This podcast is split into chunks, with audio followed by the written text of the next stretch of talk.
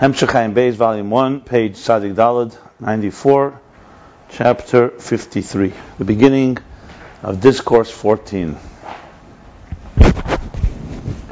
Sheftim v'sheitim titan lo abcha b'chol sharecha. Frierdiker Rebbe's summary of this mimer is Techen Hascholas HaMaimer of the beginning, Eir Ein Sof, Eir V'Shefa. This will be chapters 53 through 56. So, we have concluded another subsection, and now begins a new subplot. In Ayin Beis, what we've concluded is, I mean, concluded, relatively speaking, nothing's concluded when it comes to Ayin Beis, but we have um, the last four chapters, 49 through 52 have discussed basically faculties and desire. Keches hanefesh, keches, and rotzen. Both within the human being, created with Tzelem Elohim, the divine image. So from us, we reflect back to how it is in the divine, the structure of Er Pnimi, immanent energy, internalized, integrated circuits, Eris and Kalim, that work with each other, Hislapshus, all the differences that I reviewed in the last class. And Rotzen, desire, er makif, a transcendent energy, does not manifest within the structure in any particular un- dis- distinct way. It's there, but it's beyond. And its impact is commensurate to that. It impacts in a form of command, order, it impacts in a form of not being impacted as in, in, uh, in return, and the different the differences that again that we've discussed. And from this we learn the difference between Seviv Kalam and Mamal Kalam, Mamal Kalam and a Seviv Kalam. As he concluded in the last chapter, that Mamal Kalam is the way the divine manifests in each level according to that level, and all the all the implications that we find by faculties and Mashevu Klamen is that equalizer. In Aveda, the difference between Torah and mitzvahs. Torah is, has, is made up of different uh, levels. There's different, uh, also differences in people and their responsibility to learn Torah. Mitzvahs is an equalizer. Ratzna Elyon. Alte, you shouldn't sit and measure and weigh the mitzvahs.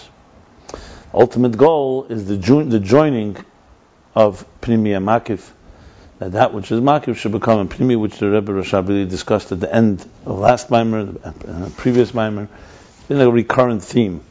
But you see that theme is only in the ends of the Maimorim when he talks about the particular verse. Because in the theme exactly where we are in the actual text, not beginnings and ends, still just in the discussion of laying out the map. He's not yet talked about how they all join together. But in the of the Mamarim, you already get a sense of so-called the purpose, because there he's already applying it to that particular verse, or mitzvah, or, or concept. Torah mitzvahs, or, well, like you said, Nachamu, Nachamu, or we spoke before about Mimana, Offer Yankiv. Everywhere you find constantly the combination of the two levels working together, which explains all these psukim. So besides the actual understanding of Ayin Beis, the, the, the, beginnings and ends of all the Mamarim also give us an insight. We talked about Paraduma, we talked about Yira Nava last chapter. We talked about Nacham. We talked about Simba Mishpat Every mimer had its own manifestation of the same concept. So that's just another interesting take on the whole thing. That these ideas are, are universal throughout Torah. Which is being the divine. The transcendent into the immanent, basically. Yeah. I mean, in, in truth, in the process of um, of our own education and how we teach our children and so on, the same is true like he says in the Kotetera, you, you teach your children, the process of education is not just conveying facts. You want to convey to them a deeper reality, ultimately about God and ultimately about themselves. So you begin with a child, you teach something that the child gets today. Most of the rest is makif. Tomorrow, when I say tomorrow, I mean in time, that becomes internalized. Then there's a new makif. So, in truth, all growth is this way. Some things internal and you can relate to. Some things you still don't get. You don't get it. You get it on faith. It's it's, it's too vague. Whatever it may be. And, and the process of real growth is this never stops. through a person's life, they're always in that place. The things they internalize, and then now a new makif uh, emerges. Really like climbing a mountain. You see the horizon, you climb a little higher, you see a bigger horizon. That doesn't mean you haven't climbed. Doesn't mean so. So you, there is progress here. It's not like oh, I'll never get it all. It's not correct. The more you get, the more you see what you don't get, and the more that's the growth. In Avedis Hashem, this is Aven. When you integrate, you relate to it, and the rest is more you stand in awe of. Then comes the day when you what you were in awe of now you've to relate to, and then now you need a new high level of uh, a new level of awe.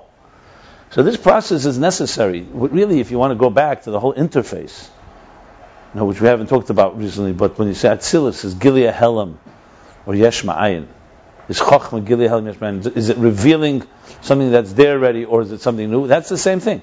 Atzilus on one hand senses closeness. Eitz Etzle v'Samuch. Atzilus is close. Adam Elyon, Adam, Adam Elyon, you're similar to. Atzilus relates to the vision of God of the spheres that we said, it's Giluy He'elem compared to the ten hidden spheres, it's Giluy He'elem. But if you talk about that God had all the potential of infinite spheres, and even beyond, there Atzilus stands in awe. So really, Yesh Mayin and Giluy He'elem are not just two words. They're, one, one evokes a sense of relationship, the other evokes a sense of awe, of mystery mystique. And you really need both. The same is true in human relationships. I use this always for models. It's a beautiful model where you have two a couple that are good together. You, you talk about two elements. One needs intimacy, closeness, the relationship. They relate to each other in a very deep way. But there's always, but there are also two distinct entities. There's a need for each person's space. One person becomes annihilated due to the other, you don't have a relationship.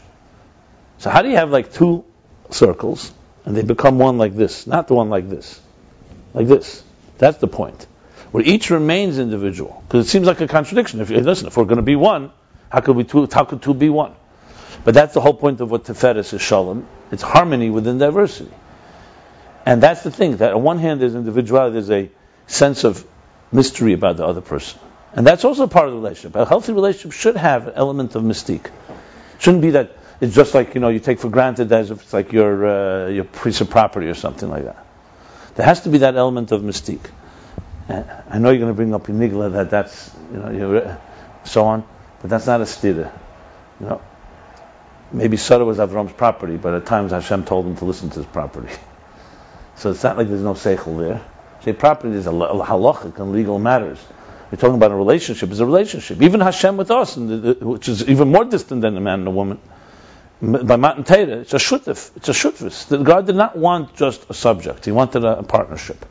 Gave us free will, and, and, and for good or for bad, we can we, we can affect God in a way. It God has pain, kalani mizreya, when a person doesn't do what he has to do. Bottom line is relationship. So these two elements of makif and pnimi, I just gave one example of application, but there are many. And the goal, obviously, is that we have an element of both. But now begins a new, new section that's coming to understand. All this is about understanding Elikur's godliness. So to understand this whole discussion, uh, uh, I should add one more thing. So Mamala Kalam, the interface, is like the divine as it speaks to existence. Makif, Sevav Klaman, is the divine that represents the divine. So if you have two forces, one speaks Hebrew, one speaks English, you need a translator. The interface has to speak both Hebrew and English. Who represents the Hebrew? Who represents the divine? That's Sevav Klaman. Who represents, so to speak, existence? That's Mamala Klaman. Now, Sevav Mamala, Vayu, Hu Elikim. Those two are one. But that's how the, the, the, the, interface takes place. So you have two entities that initially are apart and, very, and, and actually antithetical. A material, mundane world, a yesh, and a spiritual, divine reality that's a completely different one. And then God manifests two types of energies. One that will speak, tell you about me, and one that's going to give you life and tell you, and help you understand yourself. And you climb the ladder first through Mamala into Seviv, all the way into the Etzah. So now he's going to start discussing what is this thing called Gili Mina Etzem. We've established that Ratzin, desire, and Oyer there's a thing called gilim in etzem, as opposed to mamalaklam, which had a tafkid, a purpose. The sun's purpose is to radiate this earth. A color of an object's purpose is just has no purpose. It's just reflection of the of the object itself. So there's that concept that something is revealing what the divine is like. That's all. That's all it does. And then there's then there's the, the artist as he envisions the piece of art. So that's the energy, the Malkalam and the energy, Erpnimi, the Esespheres Agnuzas, the ten hidden spheres. That's the energy that is going to create and define existence. And then there's the energy, as I said, which reflects the divine. What is that energy? And that's what we're going to be discussing now. She's going to go into a whole discussion. What is Erein Sof? So, so it begins on page Tzadik Daled, 94, Maimer Sheftim, Tafresh Ayin Beis, 2012. It was deep in the summer of Lubavitch when this Maimer was said. So Sheftim v'Sheftim Titin L'cha B'chol Sharecha, you shall appoint in all your gates judges and law enforcers, police, if you wish, mishtara. You know, we talked yesterday about Vesheftim Vesheftim as Shiva Sheftayich and Yetzayich. Just make reference. V'shoftu sa'am mishpat tzedek, and they should judge. And uh, the nation mishpat tzedek, a a a a, uh, a just rule, mishpat tzedek, meaning a, non, a uh, an honest and righteous law and order, basically. So this is the mitzvah we have about establishing law and order, the process. Sheftim are the judges, Sheftim are the enforcers, the deterrent. You know, so you could judge, you could have a judgment. Someone has to be able to implement, enforce. The it, yeah, is it, is it derived from Sheftim V'Sheftim?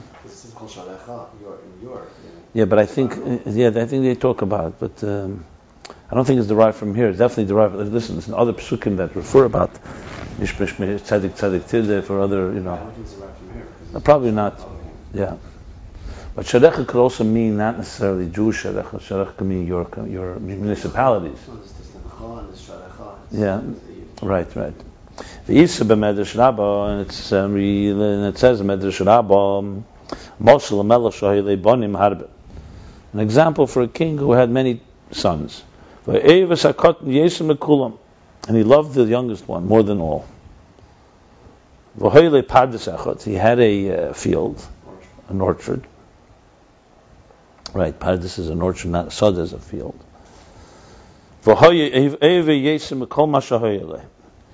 And the king loved this orchard more than everything else, all of others' possessions.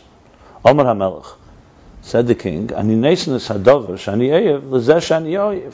I will give the the, the, the, property that I love so much to the one I love so much, meaning to his youngest son. That's the mashal. The same thing Hashem says. Ani Evis Yisrael I love Israel more than all nations. Shabarasi, all nations that I created. Shenemer Kinai Yisrael Ve'eveyo. Because Yisrael is my child that I love, that, that, that is beloved. And from everything I've created, I love uh, justice. Justice. Shenemer kani Hashem eiv mishpat. So there we go. A passage that says, because I, God, love justice.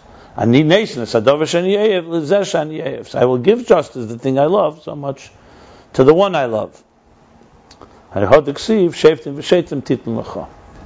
that's what the pasuk says. Shevtim Shein Titan like a matana, so to speak. I give it to you. I'm giving you the one I love, the thing I love most, which is the concept of Mishpat. That's through the process of Shevtim V'Shevtim. Amar HaKadosh Baruch HaMishpat ani in the merit of this justice, meaning the justice you, uh, you, you perform, I will rest, I will dwell, my shechina, my presence b'teicham within you. Shenemar vayigba Hashem tzvokes b'mishpat v'akel kodesh nigdash b'tzedakah. Where's that pasuk? Divrei?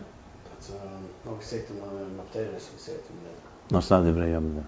Okay. So anyway, Vayigba Hashem Tzvok is b'mishpat that a God, I guess, elevated. Vayigba Hashem, or God is uh, more than that. He's he maybe he's proud of. Vayigba could be he's like he's he's like uh, almost like boasting. Uh, The mitzvah is b'mishpat with judgment. Hakadosh, the holy God, Nikdash b'tzedakah. He's sanctified through charity.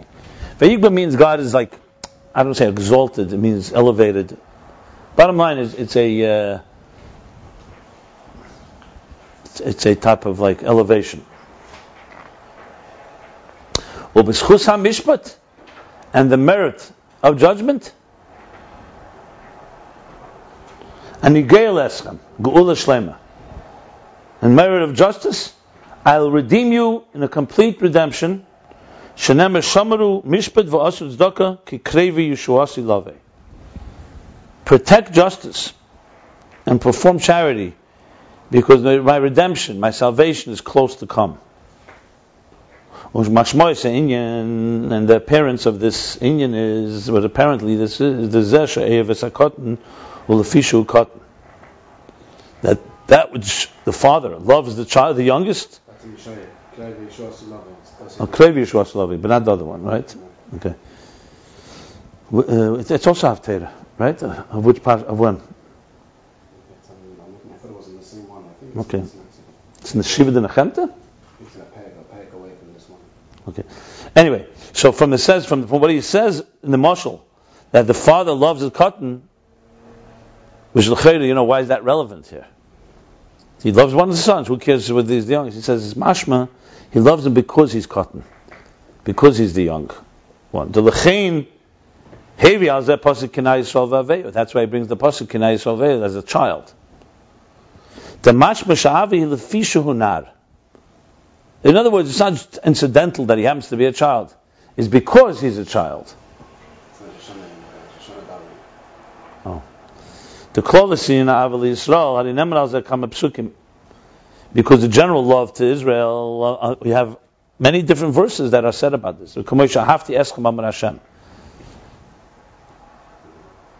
I love you, says God.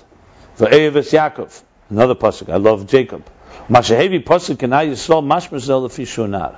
The fact that here in the Medrash brings this pasuk of all the verses is because it fits to the muscle of cotton because it's a child, because it's young. But tzarich lahavin ma'u ma'alas hakotten. Comes to Viva Hashem Tzvah, it's Mekot Vakela Chodesh Nefesh Mustafa. Mm-hmm, okay. But tzarich lahavin ma'u ma'alas hakotten. So we have to understand what is this virtue, the quality of a young, of the young, a cotton, a small one, child. Halel l'chayre godlu chashav yeser. Isn't an adult more precious, more valuable? Gam tzarich lahavin. Also, we have we also we have to also understand ma'u shaychas in Kanai Yisrael the inyan hamishpat. What's the connection of this Nai Yisrael that it's a child to the to the, to the idea of mishpat of justice? Shani nation hamishpat Yisrael lefisha hunar. In other words, if you think about it, what what kind of what's the moshel here exactly? Why is it so important to focus on that this is my child that I love? And that's why I'm giving him justice. Connection, in other words, of justice to the child is what the Rebbe Rashab asks.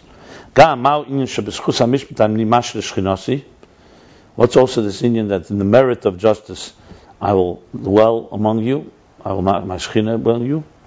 And the merit of justice. You'll be redeemed in a complete redemption. In other words, the Medrash says it, but what's the deeper connection? Connection with the resting of the Shekhinah. So we know we know that God loves justice. Really, it comes down to what does it mean He loves justice?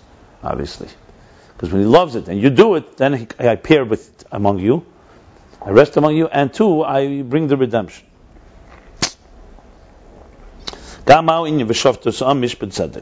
Also, what is the means the meaning of the words and judge the nation a righteous justice, a a uh,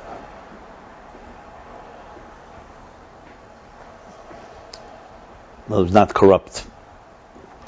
Well, Havin calls that yesh lahagdim. To understand all this, we have to preface Mashon is baralel that which we discussed earlier. A hefesh bein arotzim l'kol hakeches. So here's the Rebbe Rashab summary, in his own words, the difference between desire and all the faculties. The kol hakeches hem b'mitzias la'atzman chutz la'atzmas nefesh. All the faculties are distinct, or you could say, mitzias la'atzman. They have separate. They have their own particular. I wouldn't say separate. Their own particular mitzias. Chutz la'atzmas nefesh. So when you say seichel, intelligence, yes, it's a faculty of the soul, but you can't say seichel equals soul. Like we said, we said earlier about Mamalakam, you could say, Hu Mekemish Who tough is the soul manifests through the seichel, obviously. Like he said, it's nefesh hamaskelas. But you cannot say seichel is the definition of, of the soul, because there's also other faculties. That means that they're not a, a distinct, the identity of their in within themselves. Whereas desire is not a mitzvah latzmei, does not have that type of distinct entity, identity. Chutz nefesh outside of this, the etzem, the etzem of the soul. Because it's only the inclination, the leaning of, the transmission of, the expression of the soul. And on its own, it's nothingness. It's shapeless. It's meaning. It's it's um, substanceless. Like let's say he brought the example before. I, I, think this example just works well. The color of an object. He has the color. What are you? What are you? I'm just the color of an object.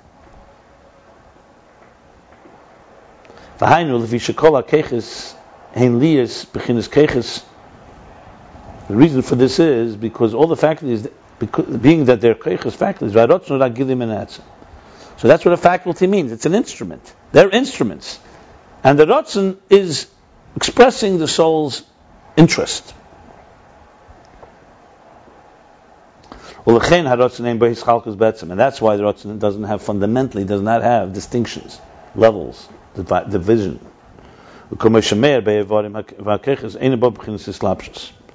and as it radiates within the organs and the faculties, it doesn't manifest in them. In when man, we said manifest means it's a relationship. It's considerate. It considers where it's going. The, the, the place where it rests speaks back to it. There's a back and forth. They affect each other. It doesn't manifest not slapshus and not in, a, in, any type of structure, uh, any type of division separation. Shanim b'chomokim because it's it transmits everywhere equally.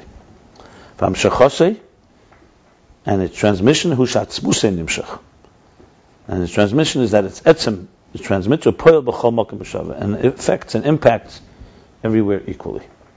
So you see, he summed up. He didn't say all the all the distinctions he mentioned. Basically, here he's essentially spoke about mitzias la'atzmi. That, that's of course a key. Is it a, a, a distinct identity?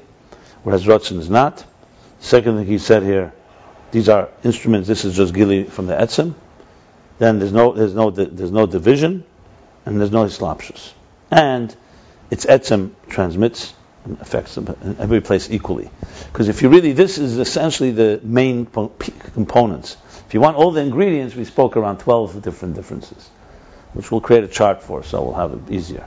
But also, I believe that this summing up helps us then go back now to Sefer Kalam, to what he's going to say now, which is a whole new subject. What is Eir? As we'll see, all these elements they just summed up in Ratzin, we'll find now in Eir. So he's now going to go into this.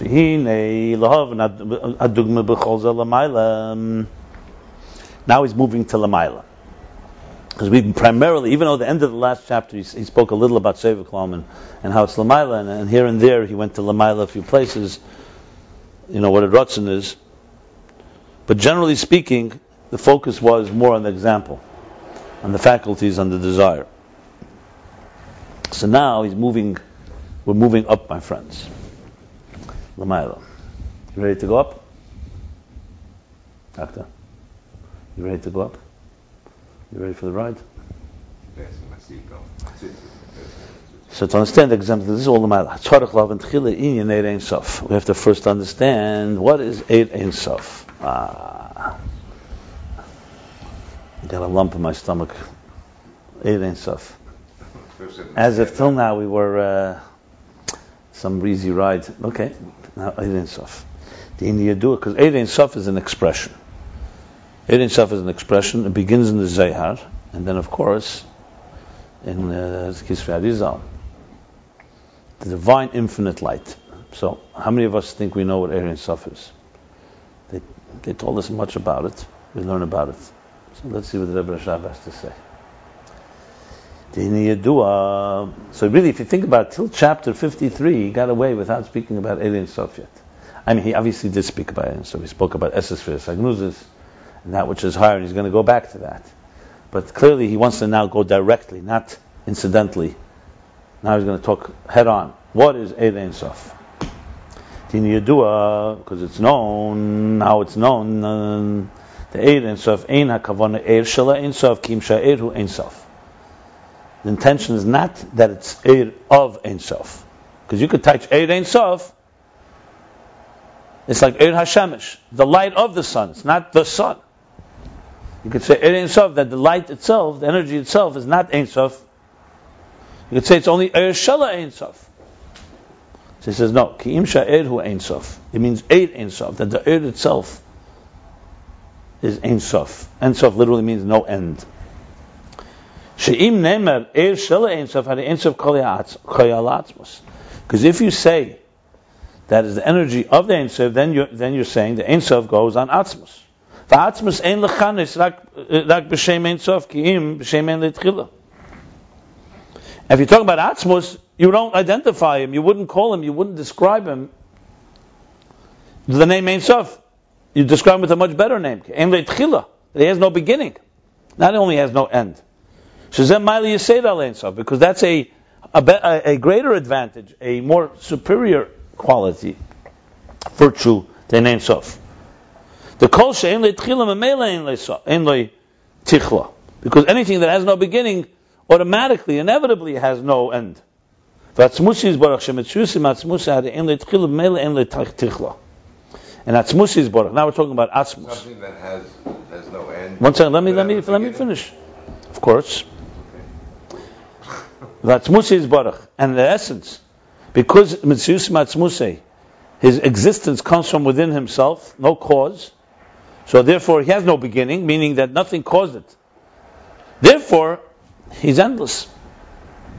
You can have, as we shall speak about air, you can have a pole that's infinitely tall. It casts a shadow that's infinitely long. But the shadow has a beginning, it's the pole. I mean, a pole is not a good example because the pole also has a beginning, but just hypothetically, relatively. So, one thing, air can come from Ein Sof and has the properties of it, but you can't call air in the Tchila. Because energy and light at the end of the day is that there's a source that's radiating that light. As we shall discuss, that Atzmus has an energy that is Ein Sof. That's what the point here is. So if you want to really describe Atzmus, a much better description, more apt, more accurate description is Ein Tchila, meaning He's mitzvus matzmuse. He has no source. Because really, what, why, why, should something not have an end or a beginning? Very simple. Because it's not self-made. As soon as I create something, that means I put it there. So it has a beginning, and therefore it also has an end. In most cases. Because we can't create something ain't self. So if you want to really describe something, you have to think about its beginning. You don't think about its end. Where did it start from? So it has no start, then of course it has no end It has a start, most likely has an end.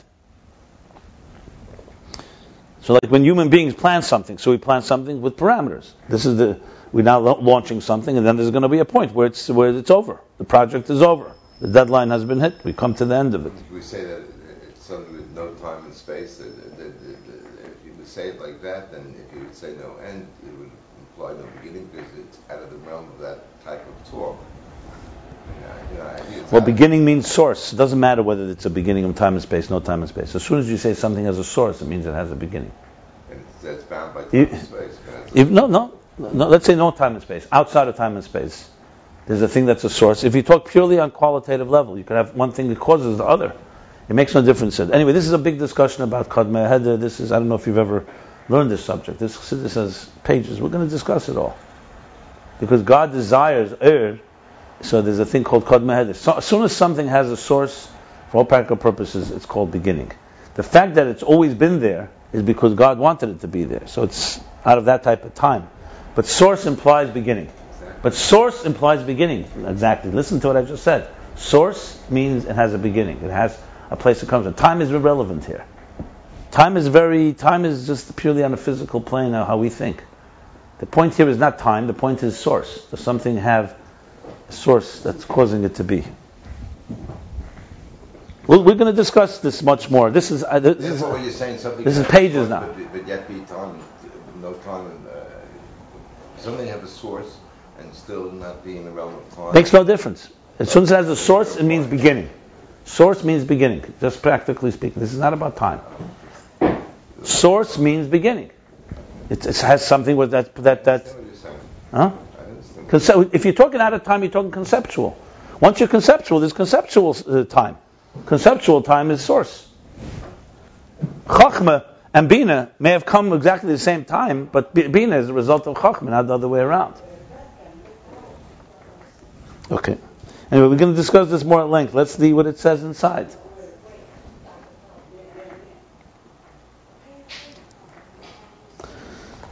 So therefore, he's concluding from this that you can't say "Er Shel Ein Sof," because if you're saying "Er Shel Ein Sof," then you're saying that God you're defining Ein Sof. Then it really would be you should define Atzmus as Ein. Therefore, She Lo Yeh Le Tchila. But when something you say something doesn't have an end, it does not compel us to say it has no beginning. That even though it has no conclusion, no end, nevertheless it has a beginning. And now I'm going to explain two ways that you can say this. So bottom line is, if you're really describing Atzmus in the most direct way, you'd say Ein Tchila, not Ein Sof. Because Ein Sof does not mean that it doesn't have a beginning. He's going to explain two ways. V'yesh le Tchila, I'm sorry, ma'achas mishtei panim. And this is one of two ways that you can explain this. Oy bebchinas gili min ha'etzem, Either you can say that this entity that has no end, but has a beginning, is the level that something is revealed from the essence. Shahu kamoya etzem. It's similar to the source in essence. Valkein le'en le'tachla. Kamoya etzem, and that's why it has no end. It has no the, the, the end, like the essence. But it has a beginning. Because it's only a revelation of the etzem. So that's where that's its beginning. The etzem, the source where it comes from, is its beginning. That's one way to interpret it. Oi, gam gilim. Even a thing that is not at all a revelation of the source of the of the source. Lo tachla. It could also not have an end. Why? How? Because that's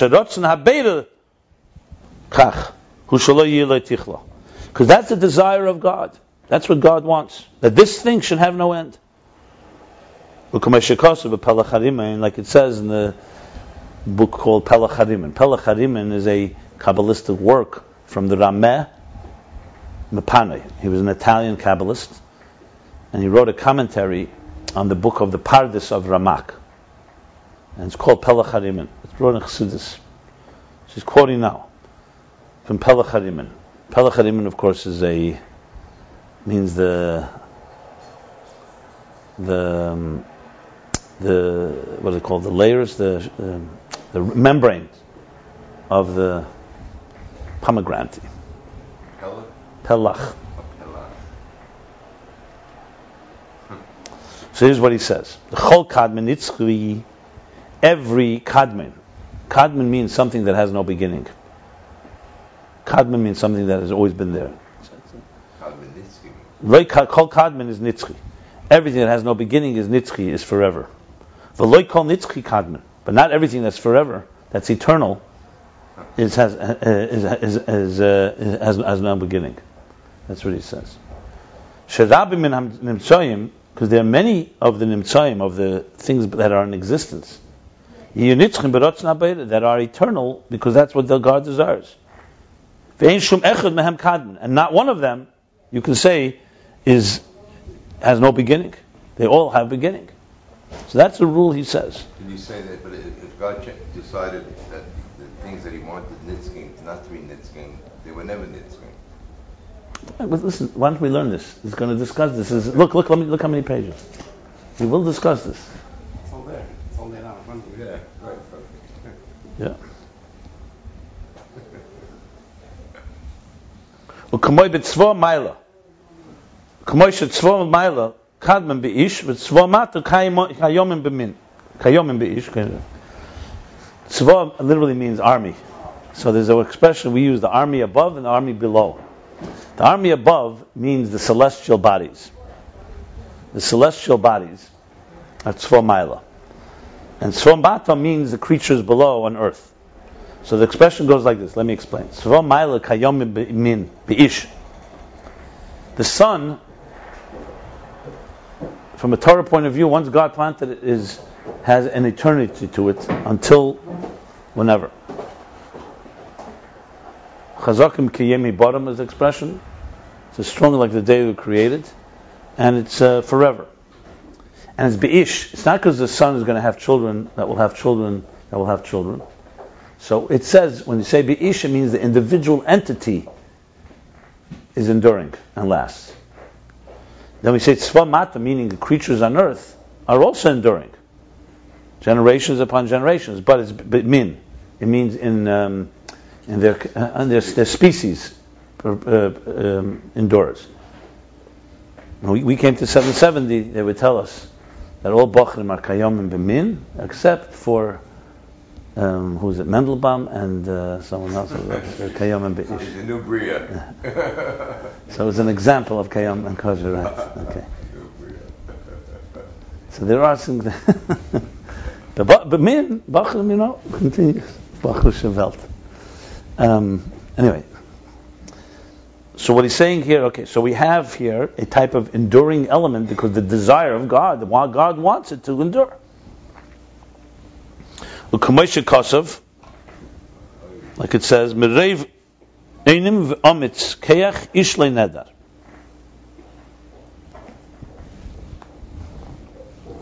How do we translate that?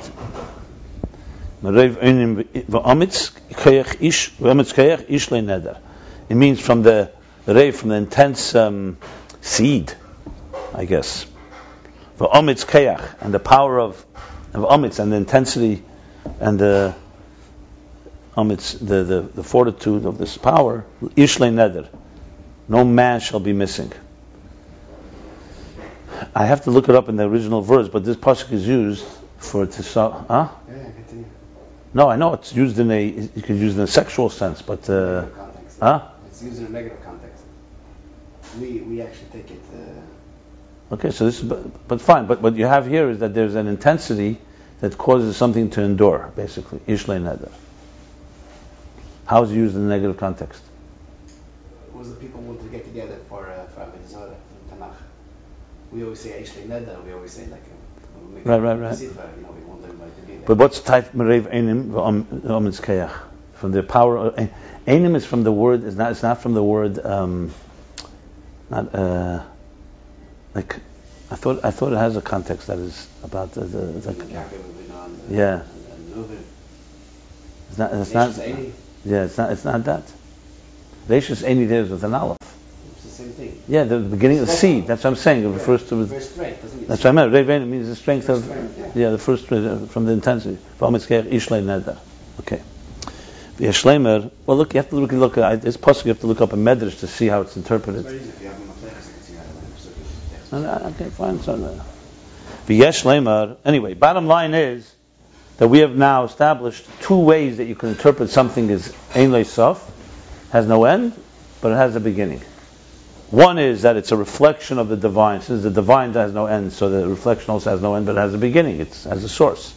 Or that that fundamentally it's not a reflection of the divine, but God wants it to be enduring. V'yesh lem delula achadei tzadas, and we can say that were not for the sin of eating from the tree of knowledge, harigam tzvamata kayom bish. Also, the creatures on earth would have endured individually, not as a species.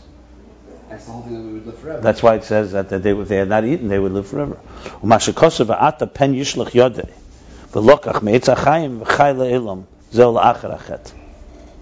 Umashakosav ata pen yishlach yodei, v'lokach me'etz achayim v'chay le'elam, zeh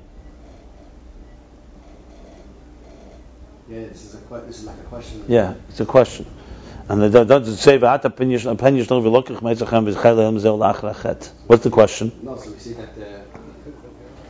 Uh, What's the question? I don't get it. yeah, the ata. In other words, it's, it's contingent upon the it's contingent upon the chet. Right, so that means good. Before the chet, they would have lived without this. After the chet, they had to each each from the uh, three eighths of the sheets of Chaim. That's pshat. No, because look. No, no. It- We're saying that if you eat if you eat from the tree of life, then you live forever. So it was contingent upon eating from the tree of life. So what's the question here? That's Before he said that it wasn't contingent upon that. It was like a person when, man, when a God created man, he would live forever. It had nothing to do if he ate from the tree of life. Right. And, but but Pasuk tells us that if you eat from the tree of life, not the Eitzadas, but Eitzachayim, then you will live forever. So then, so it's like it's like a question. okay. Well, hold on, hold on a second. The, if, if I recall, the pasuk says the following: Do not eat eat, eat from the Eitz Chaim, don't eat from the Eitzadas. Should you eat from the Eitzadas, you will not live forever. No, that's the, So it says, it says that that's. they were forbidden to eat from the He's Eitz quoting from, Chaim from, after they quoting ate from from the the Pasuk. Eitz Ata ben Shach You only have a They're kasha. You thinking- only have a kasha. You only have a So in other words, there, there was a forbi- I'm I'm just just to refresh. So so they, there was a forbid. They could not eat from the Eitz Chaim once they ate from the Eitzadas. Right. They didn't have to eat from Eitzach Chaim. Yeah. No, after you after you ate from the Eitzadas, God said that now if you Get get out. eat from Eitzachayim, then you will live forever. Yes, so So, therefore get uh, out. That's why he banished him from Gan Eden. Right. That's what he just said. Okay, good. Yeah, yeah, yeah. Fine, fine. Anyway, so he's saying, bottom line is that were not for the Chet Eitzadas, they would have lived forever. Then Nitzchim was cancelled.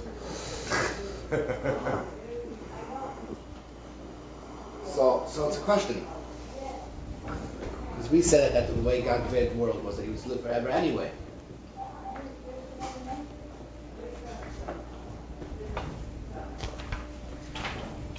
What time is it now? It's uh, 9.30, 9.33.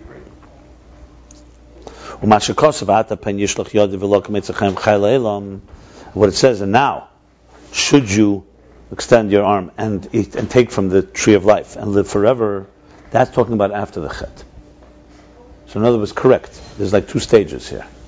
Had they been in Gan Eden and not ate from Eitzadas, even without eating from Eitzachayim, they would have lived forever. Because they would have been, they would have been created. They would have stayed the way they were created. They wouldn't have damaged themselves.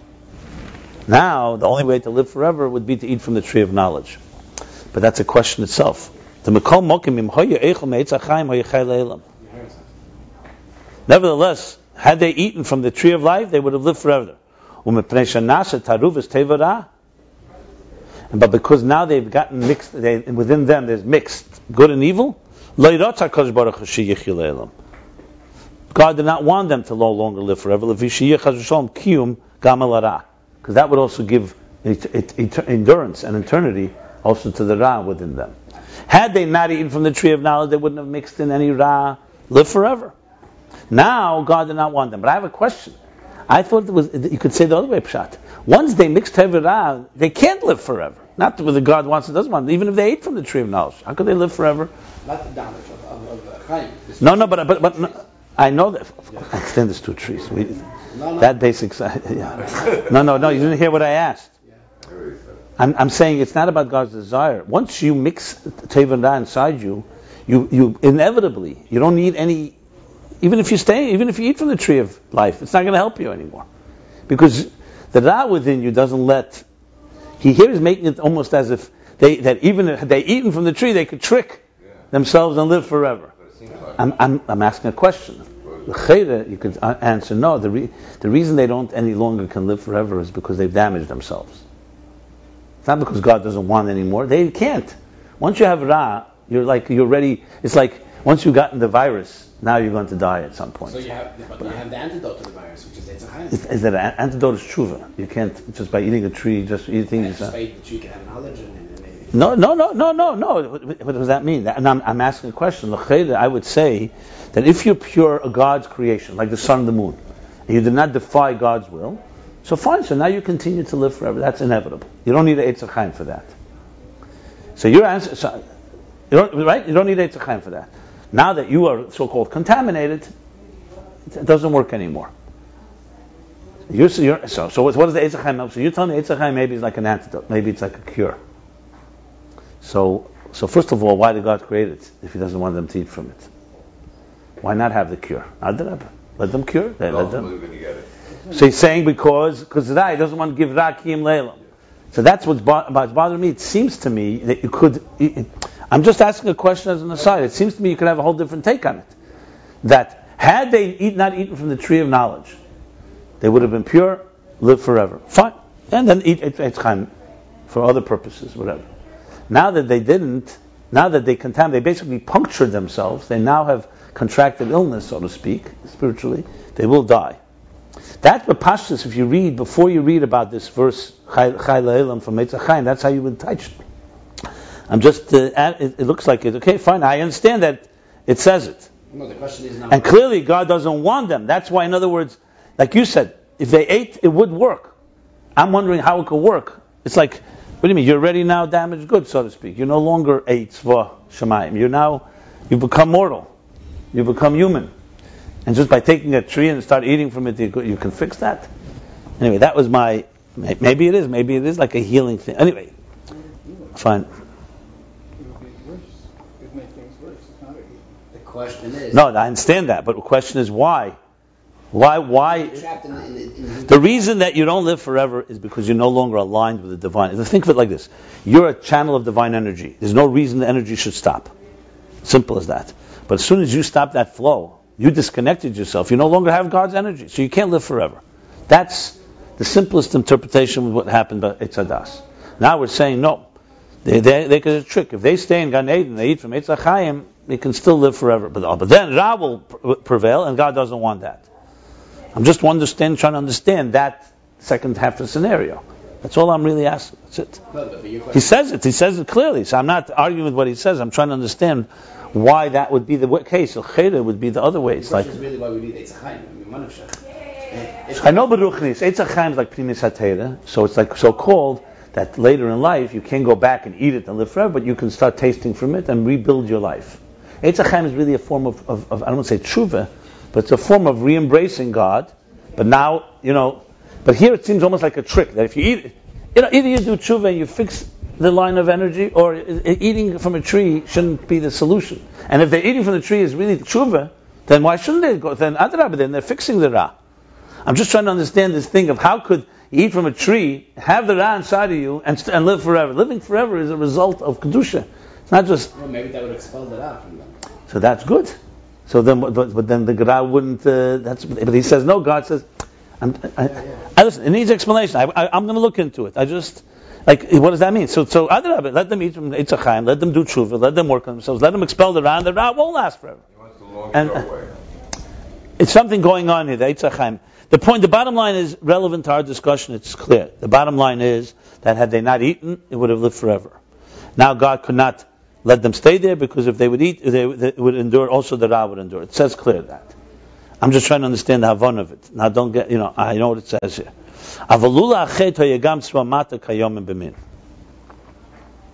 He says in the bottom, kayom bi'ish. Obviously, that's a correction. That without the chet, the tzva mata, the armies below, meaning the creatures below, would have prevailed, would have endured, also in individually, not just species. The Eifanakim, the tzva ma'ila shakayom bishu, kamekim dover be'etzem. Now he's explaining. And the way that the heavenly celestial bodies are endure individually is like, like a thing that is nitzchi be'etzem. When you look at them, you don't see as if somebody, he's going to explain, like if somebody's keeping them motion. You look at them, they have, they, they have an enduring power. It's, in other words, it's been they've, they've been infused with that type of fire.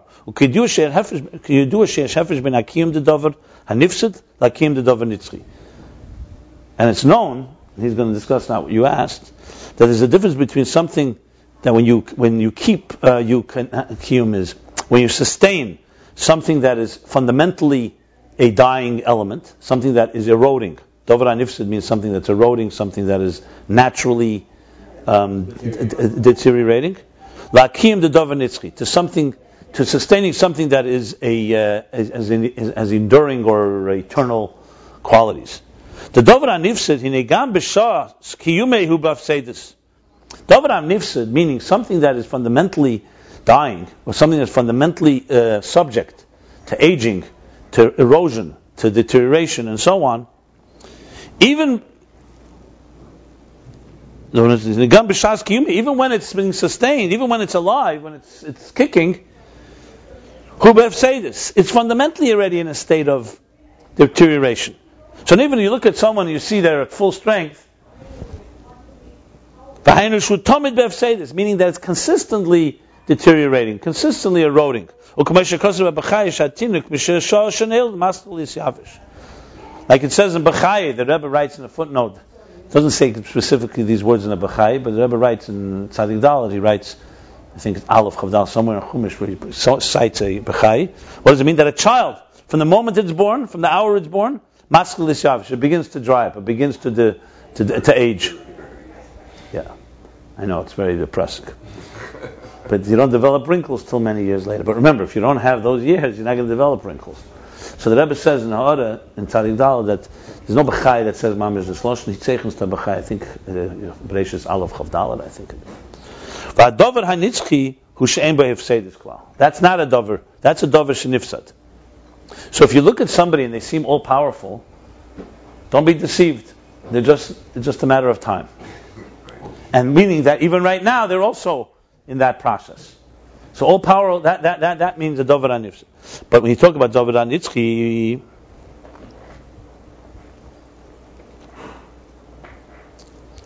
A Dover Nitzchi means an object, an item that does not have any type of deterioration. And that's how it is, and that's how it is. That's how it is, and that's how it is in the heavenly soldiers, the heavenly army the celestial bodies. While they exist, you don't see any type of weakening. Like it says in Yerushalmi Va'adas Be. That these are the Teldus. These are the Teldus. This is the story, so to speak. Teldus means the offsprings, but here means Teldus Hashemayim Be. Interesting, the word "teldus" is used on Shema It's as if they have like. Yeah, the, the chronology, the, the, the, narrative, yeah. Hashemai was bottom, but from when they were created, so it says in Yerushalmi Shem chazokim kiyemi bottom. They're as strong as the day they were created. The Rebbe has a whole letter about this in uh, Chelik Yud because some argue, of course, especially science today, that the sun, yes, maybe millions of years, but it's a furnace. It has fuel in it. It doesn't have endless fuel. But it's pretty amazing. Even I asked the scientist, I said, I mean, do you know any type of anything that has fuel like that? I mean, a car runs out of fuel, a plane runs out of fuel. The ability to have such, so he says, there must be something in it that creates fuel as well. It's not just, Fusion. it's not, it's just not as big a gas tank. Fusion. No, why do you even have to go down that path? You could say, you could just say that, it, that it's the same intensity. The sun is shining today with the same intensity as 6,000 years ago. Some say not. Some say you can't, it, maybe it's not discernible, but they say it's weakening. Star, a small star that's used most of its energy. Anyway, I'm, I'm just, listen, I'm just pointing it out. The point is, however, no, it's all no, it's it's, it's very very minute. They, they, they, they, they, they uh, plus, look, plus I'm not getting to debate about this. I'm trying to say is, um, what I'm trying to say here is that the moon Hashem diminished so it's nitzchin because it had some of No, no, but no, no. Diminished does not mean, but it, but what, what it has, it's every month the same intensity. The moon, the moon started off like big. Like I'm not talking about. It. I'm talking about once it's where it is. That's uh, fine. Who cares how it started? That's not it. But it, it, in its in, in, its glow, it's, it's it's a flow. The bottom line is that the, the, the, the, the, we're learning here that the strength is just as it was when it was created. And all this is only because of the, the will of God. Because this is not Eirein Sof. Remember, these are creatures. At the end of the day, the sun and the moon is no different than a tree or a human being. It doesn't have fundamental nitzchis in it, it's a creature. But God wanted. On their own, they're creatures like everything else is a creature. So why shouldn't they be subject to the laws of deterioration of all mortal uh, uh, entities? Harihem nifsadim. Being that they're something that was brought into being, they were created, they should be nifsadim, mitzad They should be on their own. They should be a deterior- They should be deteriorating. However, there's an outside will, a desire of God's that this thing should go forever. The same question can be asked about our preservation species. Why would we go forever? Nothing is forever. Because God blessed human beings, by Adam, He blessed them with the power that they can perpetuate forever. In other words, the word forever to a creature that is mortal, like us, is seemingly is, is a contradiction. But there's a desire that infuses and gives the world a form of eternity in that sense. What about all those creatures that, that became extinct?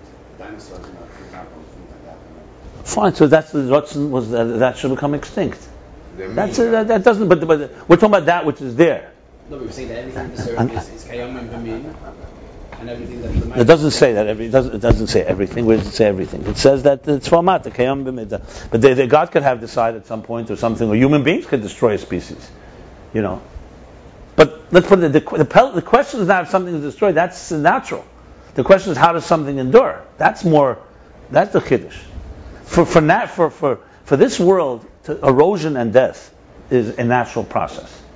The question is how does something endure, not how something erodes. Why didn't all the species go? That would be the, the bigger pella, according to what he's saying here. It basically, bottom line is that there's a rutzin, something is giving, desiring that existence should have an element of eternity to it. What eternity here means, you could also even say that's why scientists can say that the world is, is a forever world. That's what they say. They say it, it, it, it had no beginning. Meaning, what do you mean no beginning? There was a big bang, but before that was gas, and before that was more gas. There's no such thing as from something from nothing. There was no nothing. There was energy somewhere. The reason they could say that is because God infused this world with that type of impairment. When you look at it, you don't start saying, "Oh, you know what? I see that it's six thousand years." If I, you know, when you look at this table, you know there's a beginning and end. See it. We don't come to the conclusion naturally when you look at the sun. The sun had a beginning. You know, I mean, they come. The beginning is, of course, the sun did have a beginning, even from a scientific point of view. But before that was energy. The point that I'm making here is that the world has in it an element that, on its own, something that's should does die out. The tzva maila don't.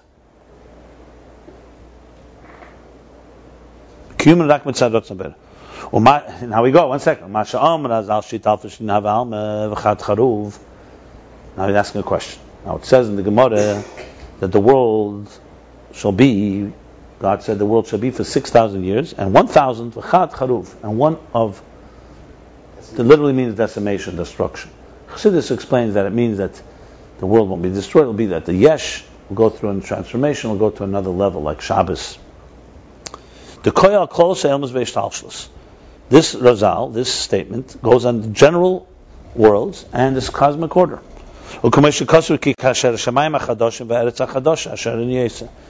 Like we say in the Haftarah, we say it in, uh, in.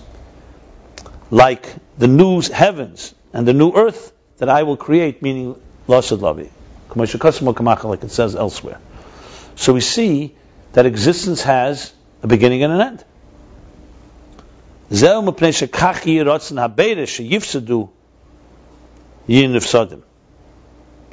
That's because that is the way the God wants it that it should to do that after six thousand it should it should cease to be. So therefore nifsadim. For kol zman sha'arotzim behem and bliyav this hariyim kiyum kamei dover hanitzchi. And as long as the desire in them is that they should be sustained and they should they should uh, prevail persevere, prevail, they should endure without any deterioration. They then, in that time that they do so, they kayam called They they they are preserved. They sustain. They exist as if they are a nitzchizdik thing, a thing forever. Let me explain what this means. Because you could you could make a, ask a question. Right, exactly. That's the point. Because you ask a question since at the end of 6,000 years we know it's going to get anyway, so then just why is it different than a Dover Nifsit? Then it's like anything. The answer is because while it's there, God infused it with something. He didn't make it like in 6,000 years you see a, you know, the flame getting weaker and weaker. That's the point that he's making. It's, it's, it seems like you're defining Nitzke much weaker than you're defining Tchil. Of course, it's weaker. That's not even a question. weaker concept. Absolutely, of course. So it's not like apples, and- it's like apples and oranges. I don't know what you mean by apples and oranges. He's talking about different levels here. There's only one entity that doesn't have a beginning. That's God. Nothing else has no beginning. That's clear. That's not what that he's begin, the point he was making here. This is all a case to explain how air is not shell ain't safe, but air itself is ain't self. Because if you're saying from, it would be ain't chila. God's real description is ain't chila. Why? Like he said the Rameh, the Palach Harimin. There could be kol kadman is nitzchi, but like kol nitzchi is kadman. So you have, so he's giving examples of that. Now, Chassidus speaks in Samach Vav, other places, why did God infuse a world that by nature is a dying world with that type of Ein Sof to give us a taste of what Ein Sof looks like? But here's bottom line what he's saying here is that there is a, a form of eternity that is not natural to a mortal or physical entity. It's a second way of Ein Sof. The first way of Ein Sof, he said, was it's natural because it's just the flow of the source. The source is Ein Sof, so Eir Ein Sof is also Ein Sof. Here he's saying it's not a Gilim Atzim. It's absolutely a creature. And yet they have an eternal element to it, whether it's species or individual. Now he's talking about the individual, and it's as strong as it was the day one, even though that's not natural to the thing, because the thing itself has been infused with eternal, eternal power. The fact that it, after 6,000 years, because that's what God wants. He wants it to be eternal during those 6,000 years, and afterwards he stops.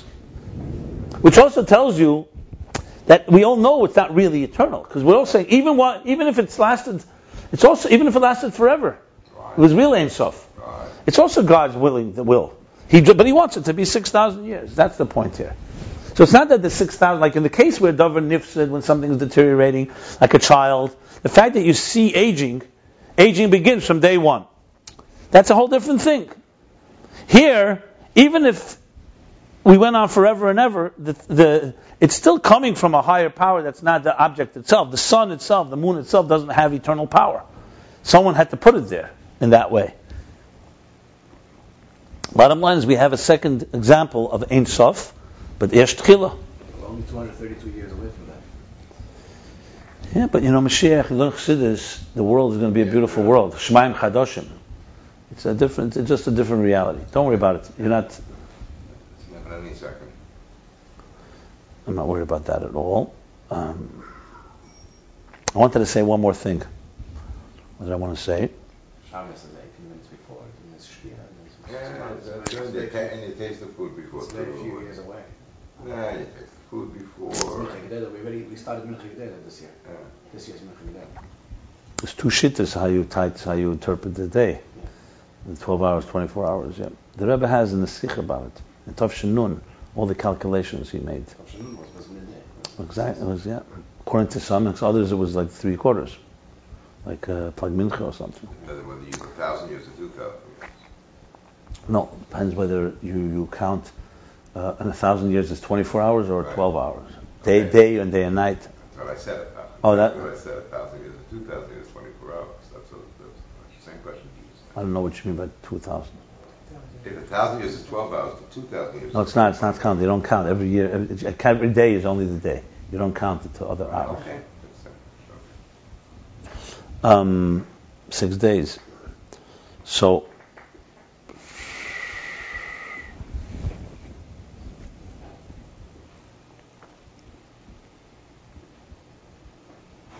There's a similar concept in halacha. Halacha, that was, you know, the, we say "Api Hashem Yachnu, Api Hashem Yisru," command kfir lo dami, which means that when they rested in the 42 journeys in uh, in um, in, the, in the wilderness, so even if it was just for a day, you know, some places they rested for 18 years, 19 years, but some places it was just short. So even when they rested, they as if they were going to be there forever. And then they then they moved. That was also so. So the, the Gemara brings that because it was a pi Hashem, because God said, "Here's where you stop. Here's where you go." So a stop has in it a kvir. It's like so. Yeah, nitzchis. Even though they know that they're on their way somewhere. The Rebbe Frierdiker Rebbe brought this. The Rebbe brings it the concept of Mashiach. That on one hand we said any second Mashiach is going to come. And then we say, build Moisdus. Why are we renting? Why are you creating permanence? Permanent, permanent. Uh, so the Rebbe says because while we're there, you have to do it as if you're there completely. And a second later, and I, it's a contradiction. So by idin inam noise, it's a contradiction. Right, They didn't That was know how long it was going to be anyway. Yeah, They didn't know how yeah, long yeah. it was going to be each time. Exactly. But the point is, it's like a pnimi. When you're there, you're there completely. Even though you could say, one second, when we're, we're about to move, so uh, let me not wash the dishes. I'm going to make them dirty anyway. So, you know, that type of male attitude. Yeah, so many, so many people borrowed and then, and then, and. Okay. So let's continue now. Is this called rain? Yeah, it's supposed to be big, big storm today. It's supposed to be massive later in the afternoon. Like hail size of hail size of golf balls. Remember a few years ago there was like what weird, like like like, and you looked outside and like how much like I couldn't believe it, just for seconds because it melted so quickly. But but it was like I I, I never saw anything like that. Like real. The Uh, guys at the Kingston Midford got caught in Even, even, even, even rainbows, the last, the last uh, couple of weeks, there was a couple of rainbows in Connex. I mean, that God is trying to. A flood is supposed to come and. Uh, going on. It was very unusual. Okay. Weeks in a row. the calls. Uh, Getting rid of the ruler of Syria. That's what it says. Okay. כל זה שה- שהרוצן בהם שיהיו בקיומם בכלי הפסד, היו קיום כמו דובר הנצחי. כל זמן. Okay. So from all this we see, we just described two ways of Ein Sof, but Yesh Tchila, no end but has a beginning, וכל זה, I'm sorry, not וכל זמן. הרי שאף שלי שאין לו סוף, אף שיש לו תחילה. So it's possible, there's no end, but it has a beginning. Tell him he's going to have to come back uh, because I'm because I'm yeah. Tell him. You can come back. You can come back. Number 11. 11. I can't stop now because I'm middle. Tell him I'm middle of this. Number 11. Ten back. Eleven, eleven. I just. Ten, ten, Ten back. ten, ten. Overshot. Ten. Yes, ten.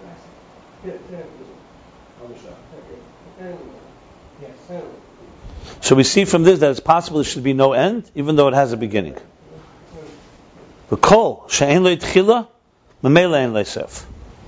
the other hand, something that has no beginning naturally also has no end. So now he goes back to his argument. The im kain, and if that's the case, im hoya kavan al atzmusi baruch. If the intention was that's oir of that Ein Sof is referring to Atzmus, should have then said it has no beginning. So that's proof number one that Ein Sof, when you say Ein Ein Sof, you don't mean Eir Shel Ein Sof, you don't say energy of the Ein Sof, you say energy that is Ein Sof, that is infinite. That, is created by ends. He doesn't say that. We're, we're going to learn. This is a whole mamorim. We, we, you have to have patience. He's going to discuss it. He's, it's, it's step by step. If the mimer ended here and he's not discussing, we'd have to speculate. I'm not going to guess. He's going to say all this specifically. You asked before about something that dies. He's, he's, this, that's what he's coming to discuss. So we see from this that it can have no end but have a beginning, but everything that has a beginning must have an end, inevitably. So therefore, if the intention was atzmos, he should have said lein tchila. Va'oid. Another reason he's going to explain that he can't say it's shel ein sof, that it's energy of the infinite. Va'oid. And additionally, the al atzmus le'yatakalem kina ein sof. On atzmus, on the essence, you cannot describe the essence with a kinui, with a name, with a description, with an ident- identification that it's ein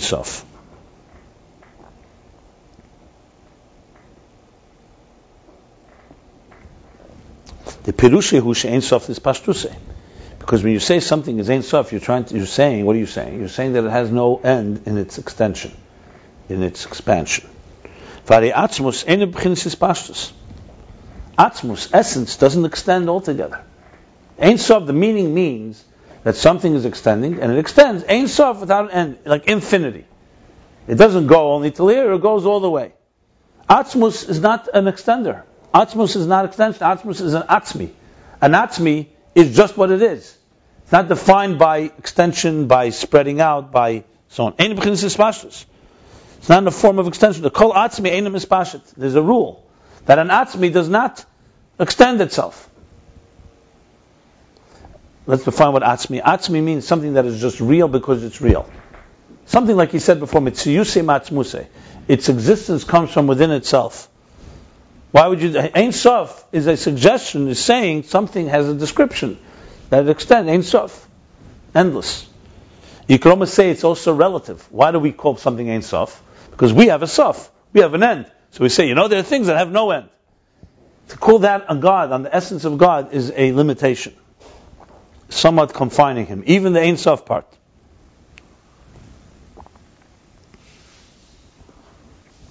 Ela kavona be'erin sof ela ela So no, then, so now he continues, goes back to what he began. Only the intention of the word Eid Sof is referring to the Eir, the energy, the light. That's what Eid Sof means. The Eir yesh le'tchila. Eir, energy, has a beginning. What's the beginning? Shehua Atzmi.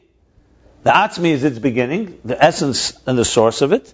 But it has no end. Being that it's a revelation of the essence, and the essence, is so it's similar to the essence in that sense that it continues on. So he is not saying here that Atzmus does not have an end. He's just saying you can't call Atzmus endless. Obviously, Atzmus goes on and on and on, but it's not a definition. Like if, if you were to say, uh, um, if I were to describe you and say, you know what, since you're a carpenter, you are a carpenter. That's your identity. That's an insult. You are car- carpenter is part of what you do, maybe one of your skills, but it's not your identity. The fact that you do it, because you're able to do that, you're able to do a lot of things. To say Eir Ein Sof and say Eir Shel Ein Sof, we're defining God as Ein Sof. Yeah, of course, God has Ein Sof possibility, yeah. But to define him as such, Anatsmi is not defined by his extension about how Ein Sof is. If you say on a sun or a moon that they have nitzchis, that's a, a virtue. Because they are fundamentally defined, their structures, their existences, they have a beginning, they were put here. And you're saying equality. Actually, it's a virtue. It's actually, it's actually a compliment. Ein Sof. If you say Ein Sof anatzmus, it's actually an insult. Because you're confining him. That he has Ein Sof, yes. Now, Eir, he's saying, but you could say an Eir, Eir Ein Sof. There, absolutely, because Eir is not Atzam. Eir is not the Atzam, it has a beginning. You're saying Eir Ein Sof, Eir Ein Sof, because it's reflecting its source, so it has a virtue that comes from the source. Again, the source is not defined by this virtue. Eir can be defined by it, and it's considered to be a, a complement. That would be a good description. So essentially, it's proving that the word Eir Ein Sof means Eid of the Eid itself is Ein Sof, and that's its virtue. And not the Eir Shal Ein Sof, because two reasons can be Eir Shal Ein Sof, because number one, Atzma is a better description would be Ein Tchila, and number two, Ein Sof is not a quality that that contribute to him, and call, give him that type of title. In truth, even Ein Tchila is not the title. But if you're already giving a title, Ein Tchila is a better title than Ein Sof. Ein Tchila would also not be a title for the same reason. He didn't say that here, but just to, to point that out. Now, why is this so important to emphasize? That's another story. Why is it so important to emphasize? I would say he's probably going to explain it, but I think the point is because he wants to show in the interface between existence and the divine, he's establishing a new level now. It's called Er. To connect with Atzmus itself for existence like ours, which is fundamentally Hefsedim, fundamentally uh, deteriorating. Or even if it's uh, if, if it has nitzchis, it's because of something else, not because of itself. The question is, how could something that is by definition mortal connect to something immortal? And even beyond immortal, because we can't even call God immortal, because immortal would be like Ein Sof. So Eir is going to be the step where you have God's expression like Rotzen. So you have something of God. I'm not saying it's Atzmus yet. Atzmus is another story, but you at least have something that is uh, its personality captures God's infinite possibilities. You need When I say the A, it means God's Hmm? love. it's another interface. No, that's interface. The interface with Atzmus, if you remember, he already said that the, the Yesh has elements and the taste of of Mitzusim of Mitzusim Atzmuse and Bilti Mitzias Nimtz at the end of chapter itself is almost like 49. now, the way we're talking about it. chapter 49. Okay. When What? I say A, A, it's very abstract. You mean God's love, God's will, God's. Uh, No, no, no, no, no. Hold, hold on, hold on, hold on a second. Um, The- the- God, he's saying, through his life, through the through the A. yeah. Well, Something that emerges from him, which is one of the. no, no, no, no, no. The spheres are clearly a level that God already is envisioning a structure. Eir Ein Sof is a level that just reveals the divine in its full glory. That's the whole point he's making here.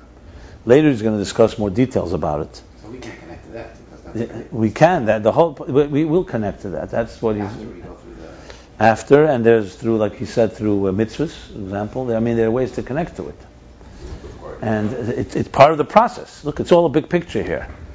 Um, the point I, I just I just giving a little taste of why we really need to why is he, why is it so important to establish this?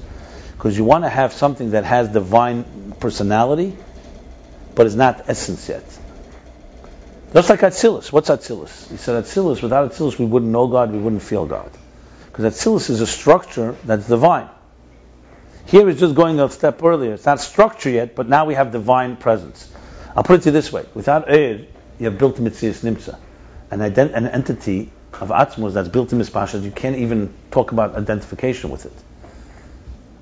Now, we're going to talk about how you connect to that, but we're talking of obviously first the lower levels here that we're discussing here. So that's Eir.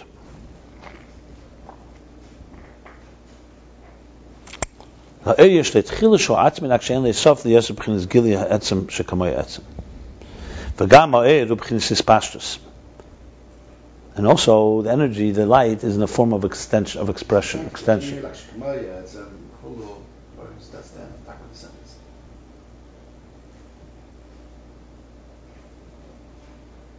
I don't know what the vegam is, is not as a follow. A, uh, let me read it. Let's see. Ha'er, I think it's not. Vegam ha'er b'chinas pashtus is shaykh lemer alav ein sof pashtuse. He's saying an additional. So first of all, he said two things. Remember, he said that you can't call atzmus ein sof because it's ein tchila. You can't call him ein sof because you can't describe him as such. But you could say it on eir because eir does have a beginning. So now we have an entity, and this entity is being described as having no end. So it's as opposed to atzmus, which would be ein tchila. Now he's saying the second aspect. You can't call Atzmus Ein Sof because Atzmus does not mispashit. But Eir is. Atzmus doesn't extend. Gamma b'chinas is pashtus. Eir does extend. Eir is not an Atzmi. It does extend. It does express itself. And the Shaykh I love Ein Sof to. And, and, and so, so you're capable of saying on it, extending forever. He said before, you can't say Ein Sof is pashtus, say an Atzmus, but you could say it now in Eir. So basically, Eir solves the problem where if you would say it's Eir Shel Ein Sof, you have two problems. If you say Eir Ein Sof, the Eir itself is Ein Sof, both problems are resolved. It's already established now that Eir itself is Ein Sof. Now it's vital because if Eir was not Ein Sof, we essentially would not have an expression level in, in, in existence, anything that carries Ein Sof to us. You want, you want to put it even better? The Ratzon Atzmos, the divine desire to make that there should be, that this existence should have elements that are enduring, is because Eir is Ein Sof. If Eir was not Ein Sof, it would be a complete miracle. How God can put into a material world a type of enduring, sustaining element. I'm bothered by these words important. That's the Pashut. He kept saying it before. Look, look from the beginning. No, it, Look at look at the first way. Words. Words. I know. Why don't you look at the first of the two panim? Why is something? Yesh Litchid, it says two ways that something could be Ein Sof. Yeah. One. Look at the bottom of page. Uh, so read, read, read.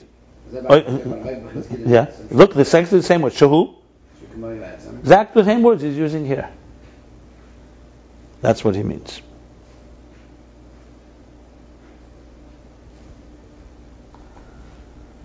Because he wants to say Eir is like the first one. Shehu Kamalia, so that's what's throwing me off. Anyway. Now he starts another subplot within a subplot. Now we've established Eir is Ein Sof. To understand this, Because now the question that's on the table is how does Eir assume such a property? Since it has no beginning, how does it become Ein Sof? So of course we're going to have to just understand that Eir has bittel, and, and, and all, all it is is a reflection of its source. So he says to understand this, we have to preface a Hahefesh ben Eir l'Shefa. The difference between Eir and Shefa. Eir means light or energy. Shefa means a transmission. So the two ways that we use the word, you could say hashpa is from the word shefa. Or. Right. Eir is also a transmission. So what's the distinction between these two transmissions? And how he's going to say the language part. The Mukabalim, the Kabbalists, primarily use the word eir, light. And the Chokrim, the, the philosophers, primarily use the word shefa. The Tzemach Tzedek has a mimer, actually right here, Edet in Yonim, where he brings from Eitz Chaim, he brings, he asks question that, what do you mean, why could you say this? Because this is a language from the Alter Rebbe.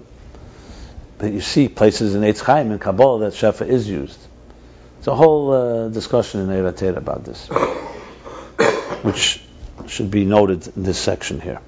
But but the statement is that Kabbalah generally uses Eir and Chokrim Shefa. So the question is why? Why? What's the difference? The difference between them is the shefa meira tashpahi eze muhus dover. Remember, very similar to the words he used before about kaiches faculties. That's a mitzias dover.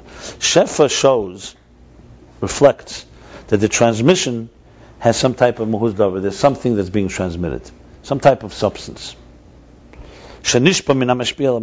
That's being transmitted from the transmitter to the recipient.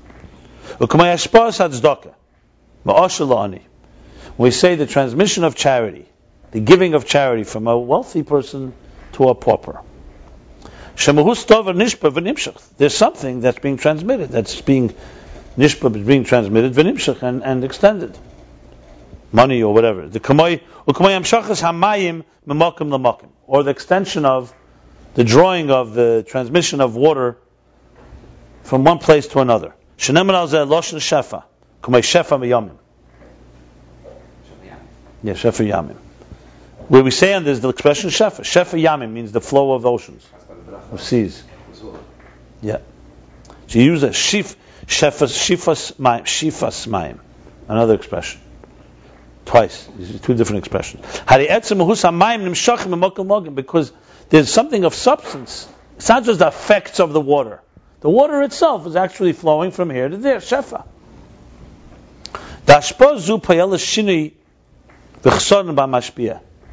Because it's of substance, that's why this type of transmission affects a change and actually a weakening, a diminishing of, rather, of the mashpia of the transmitter. Like water that flows. If it flows elsewhere, it means there's less of it in its original place. It's diminished. It must be in a couple. It's not, it's not. He's not finished. We're going to discuss It's the this. physical aspect of it. You just mentioned that as an, uh, as an example, so. Well, he, he said as an example. Let's, let's read. Let's read, and we'll get to that. Really? The same things with the faculties of the soul. Like when you throw the power of throwing. When you throw a stone above, throw a, stop, a stone up.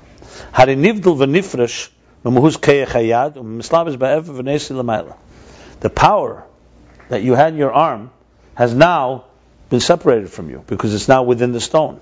It's carrying the stone. You don't need to have your hand touching the stone the whole time. Something has been imparted that has substance. Not substance in a physical sense, but power. And it will run out, of course. So something was separated from the power of the arm, manifests in the stone, and carries it above. The because throwing is after it leaves after the, throw, the stone leaves his hand.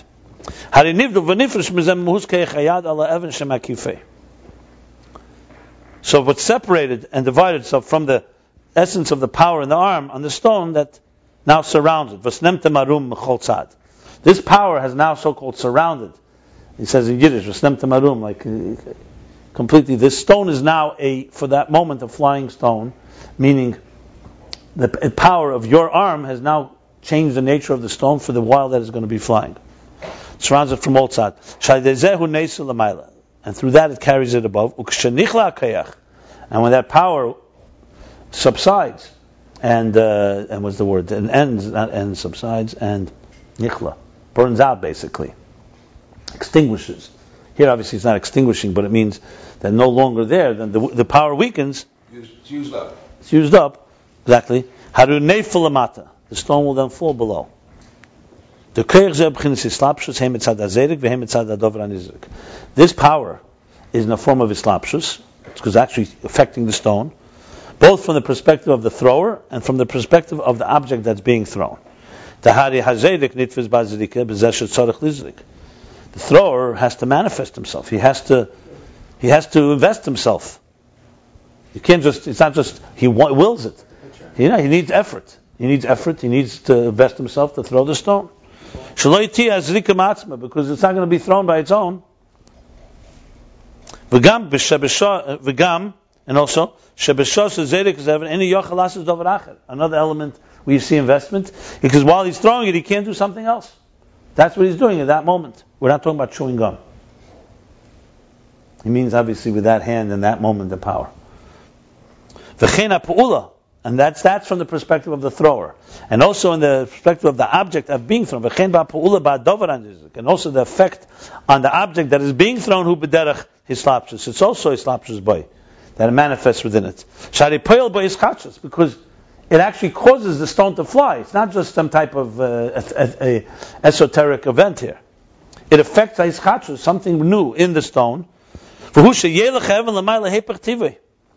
that is that the stone should travel upward against its nature, antithetical to its nature. The teva even related lamata. The nature of the stone is to fall below.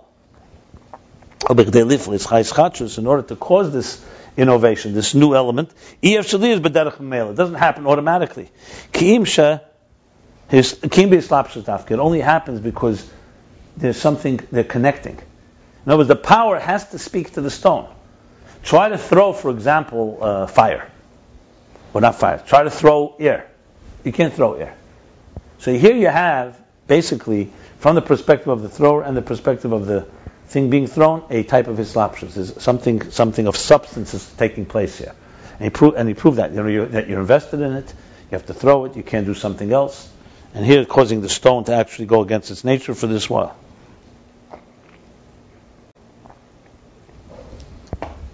Just to answer the question, you asked the question about hashpah. You give the example mayim that when something of substance is going, so there's less, is diminished in its source. The fact that we have an example madlik ner mener that you can light one flame from another and the other and the original flame does not get diminished, or that you can give, you can teach ideas to someone and the teacher does not get diminished. That's an exception, and maybe that's an element of air actually, but that doesn't take away that we do have examples of shefa. The example he gave of shefa of the teacher, he wanted to show that there's something of substance.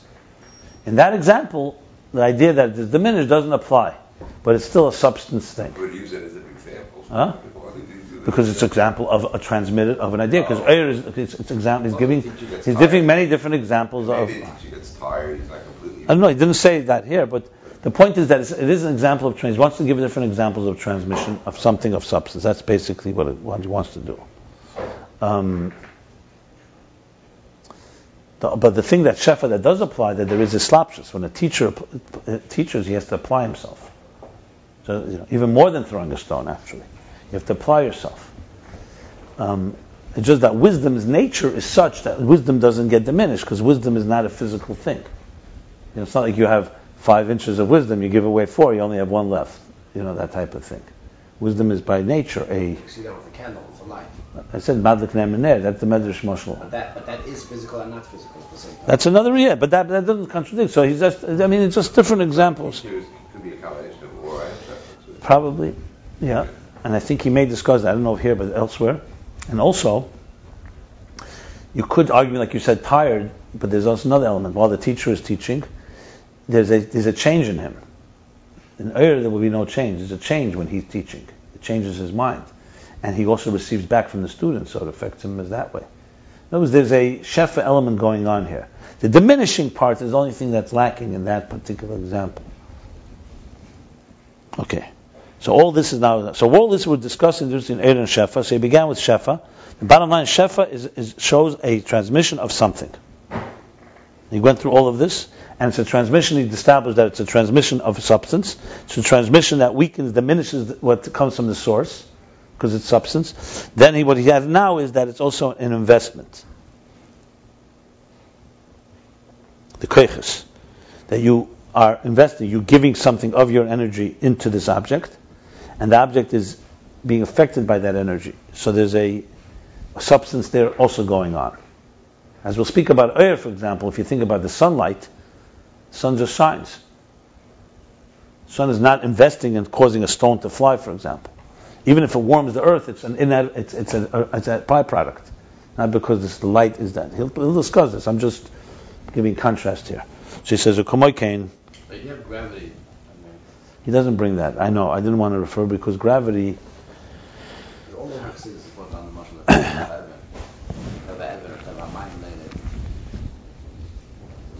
Well, gravity is a whole subject matter of its own to be discussed. The Alter Rebbe brings the famous Tavkuf Samach Beis.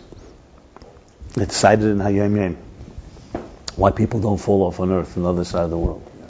He says the scientists say it's because they come from the Earth. You say them off, basically alluding to gravity. And he says because the world is like igulim. The igulim, so there's no milo matter. Um, I, have you know, I've thought about this a lot.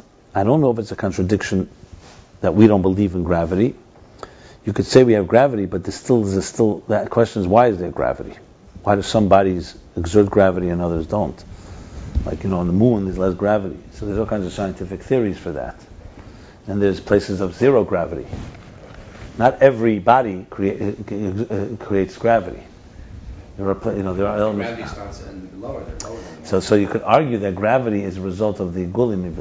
So the Alter Rebbe is going deeper. He's explaining because there's a gulim, so there's a thing that equalizes, and that's why we.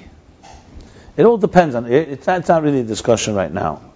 Here, here just uh, bottom line: a, a stone fell before Newton discovered gravity, also, whatever the reason was. So this mashal would have worked even without the word gravity. Gravity just explains why something falls, but something falls, that's for sure. Point is, stones don't fly.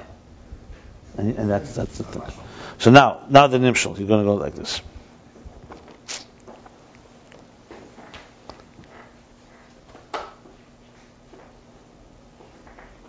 So da da zel ol yesh mayin.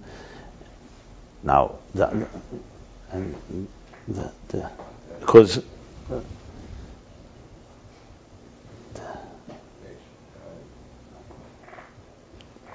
because the similar to this is above the difference between ilav olol, which means cause and effect, and yesh mayan, and creating something new.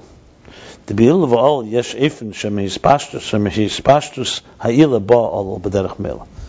In cause and effect, there's a one of the ways in cause and effect is that when the cause extends itself,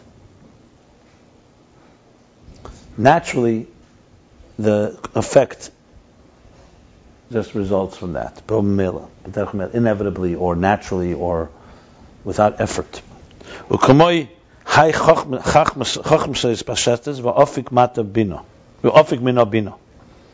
when we say about Chachma, this is from a Zohar, Tikkun Zohar, I think. That when uh, that wisdom extends, and from it comes out bina almost like a natural flow. You could say above that this is how it is by Mechan and Midas, intellect and emotions, even in their external dimension. And a person below, in the level of the previous, he's alluding to something here. Before we spoke about Mechan and Midas, I think he's alluding what he said earlier to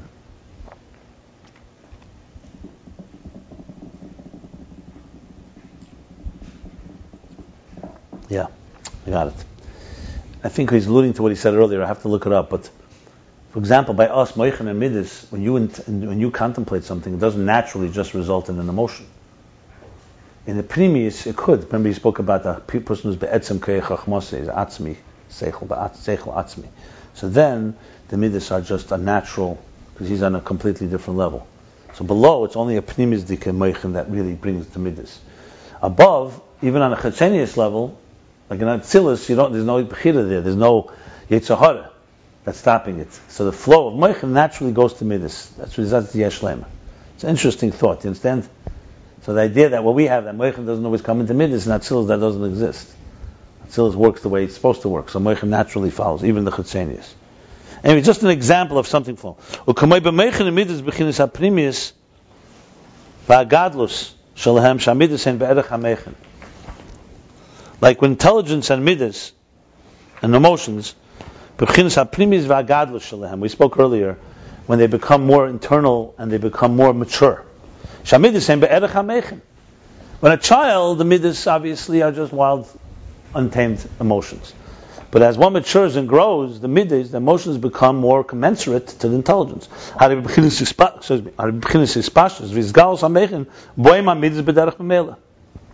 So when you're in that state of affairs, when there's that type of maturity, so as the, as when you intelligently conceive of something, from that naturally, automatically will flow out certain feelings. Razal, El im kein hoyachachim amevim midaite. Yeah, uh, what's the Maimer Razal? Let me remember. I don't remember the exact language, but it says basically there is that a person, something he's not in control of himself, except if he's a chacham amevim midaite. In other words, he's establishing here that when you have that type of maturity, Thinks about that net there at the age of 12. maybe, yeah, The age of 12 on the Bar Mitzvah. Quite can I say? Yeah, maybe that's it. So, so, but in other words, Oh, also talking about um, selling the property from uh, Hmm? inheritance. Yerish ben ben Asim Shana. Yeah. Oh, that, so that he referred to earlier. He referred to that earlier. To that a couple of chapters ago. Yeah. So then, basically, okay. Bottom line, he's trying to say is here. He's giving an example of ilav olol, where the, you have the, the form where the ilah, the, the cause. You see, many situations you have a cause and it doesn't bring an effect, or you need a lot of work. But he's saying here in a mature situation, meichin midas, meichin a cause. A person who's a serious person, he thinks about something, is going to bring to some type of emotional growth. Right. But when you create something, that's not that's not automatic. Remember, he said in ilav all of this is one oifen. Not all not all, all cause and effects are this way because there's a cause and effect where you need effort. Okay, but yesh ma'ayin for sure it's not b'derech. For sure not in automatic. How would you translate b'derech mela? Automatic, natural, automatic. B'derech. Yeah. Kima idei slapshus ayin aliki lahavas sayesh.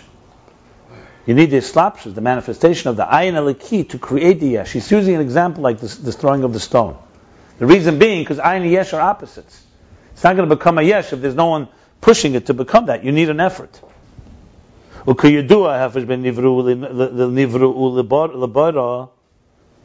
you know, the difference between nivru, lebara, bara is an act of creation. Nivru means it was created. The nivru she'asa barach. When you say nivru, means it happened automatically. Something came into creation. Yesh adayin. You can't yet call that a, a, a yet. You can't yet call that a, a true matter. Shezeu ha'isavus k'moshu m'shem avaya. That's the isavus, the creation that comes from avaya. So avaya has the power, nivru. From God comes, emerges, will, will, created things, but you don't have a yesh yet. You just have God has the power to create. Not nivru. When it comes to actually creating the substance of yesh, it says bara elikim. God created heaven and earth. Manifesting the keichapel, the power of the of the of the creator, banifl in the thing that is created. Mamish. He's qualifying only that this manifestation is not literally internal. The inyan because true manifestation, as we spoke before with the faculties, is when it comes very revealed.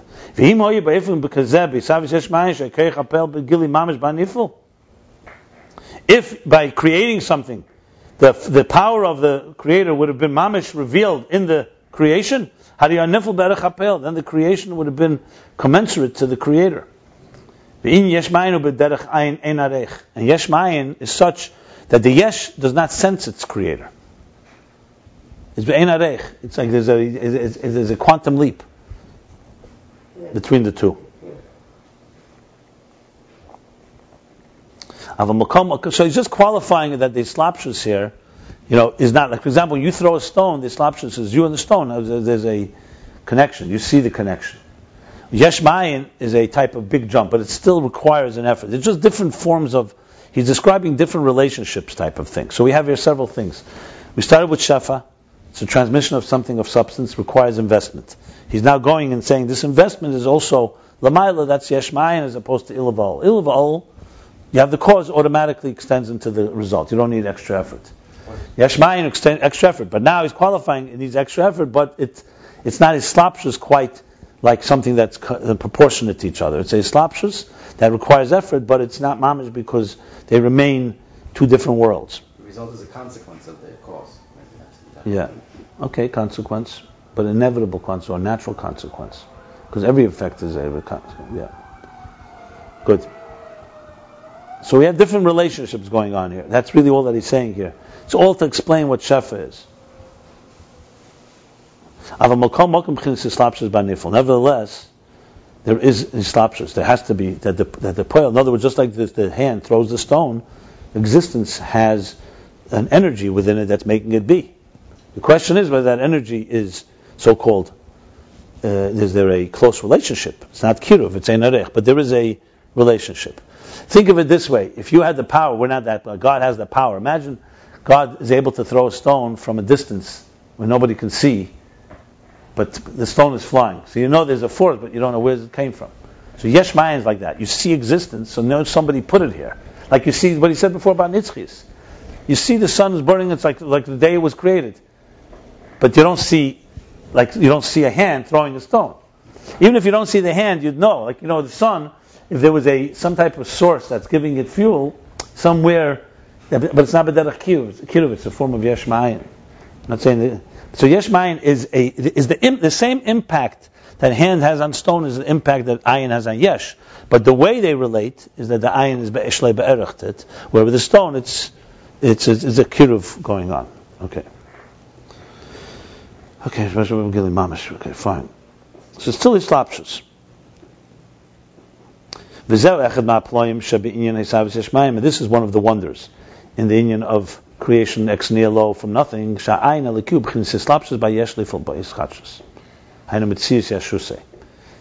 one of the, the wonders that the ayin alaki is definitely giving power because existence doesn't have any power to be on its own, and it manifests in the yesh, and causes a ischachus like the stone. Stone on its own is inanimate.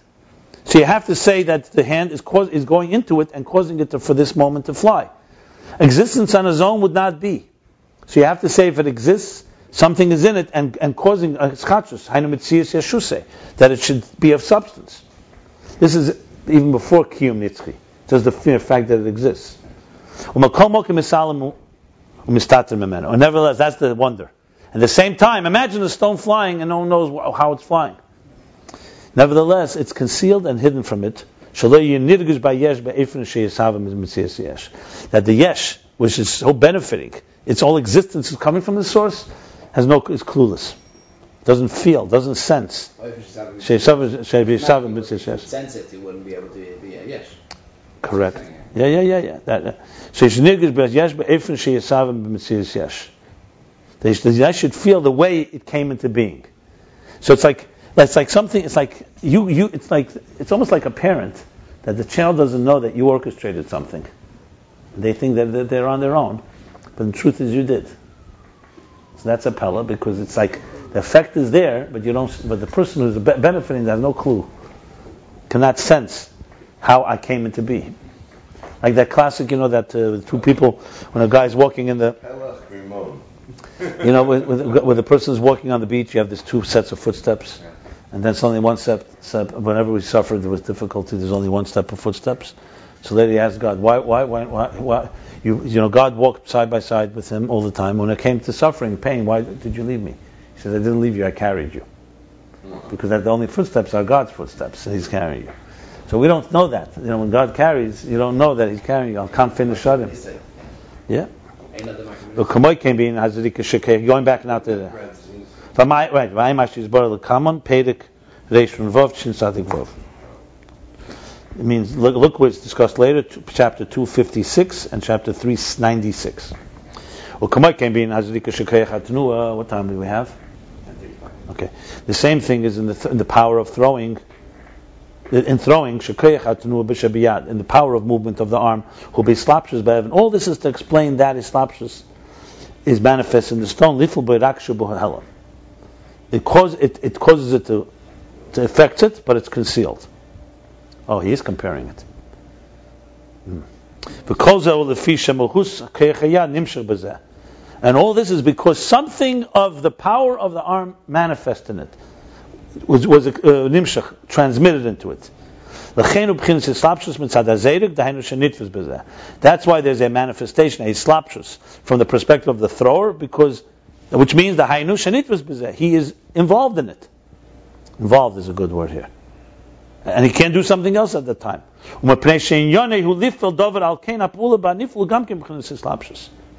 And because this type of act is one to cause something, he wants to cause something, he wants to cause it to fly, the stone. He wants it to throw it. Therefore. Therefore, the action in the object of banifl, in the object of what is being done here, and the effect, higamkin, is also in a form of manifestation of slapshus, involvement. Now, throwing is generally the lowest faculty, the lowest power within the power of movement. Because, for example, when you draw and use your fingers to draw something, it's far more superior than throwing a stone.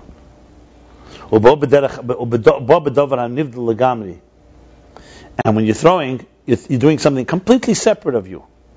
You know, if you're using your intelligence to write a book or to draw, it's, it's, it's, so you're davar hanivdil completely. she'en lo yachas v'shaychus elav. There's no connection to him. Side it's Yikai Chayes and it comes as something that somehow has no connection to it. Fine.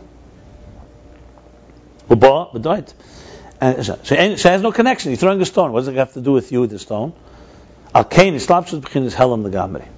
So there's ein arech. He, I correct myself. Before I was trying to distinguish that the throwing the stone, there is a kiruv, because you sense it. But it's also, but, but, but there is a concealment, because there's two separate entities, the person and the stone. It's the lowest faculty, and it's the thing is completely outside of you. That's why the manifestation is completely concealed. However, now will work in any type of skill, craft, like drawing, ukahai gavna, and, and, and, and other things similar. Nikud yesud hislapshus. You could, it's more discernible. You can more recognize the slapshus, the, the, the, the involvement. The b'malecha satzir, in the work of um, drawing, art. The revelation of the power of movement and its commitment and its involvement in the process is uh, is increasingly apparent. And also the action is more committed, is more manifest. Because there's a closer relationship between you and the art that you create than you and the stone you throw. Now, a parenthesis. like it's known, that a, a an impression remains from the creator to the thing that he creates, to the object of creation. Kaneda Sharava Magid Zal, as is known about the Magid, He was able to recognize in a in a uh, container in a in a uh, vessel. Someone had someone had built a vessel, a, type of uh, an instrument in an instrument. He was able to see the nature. That person was blind in one eye. He's able to see it in the object. One second. This is possible much more in the work, the crafting of, of, of let's say, uh, clay making, he's not saying clay, but making a, an instrument, building of an instrument similarly, than throwing. When you see someone throw a stone throwing, you can't know anything about the person who threw the stone. Anyone could have thrown it. And when you see the, when you see a, a container, you see art.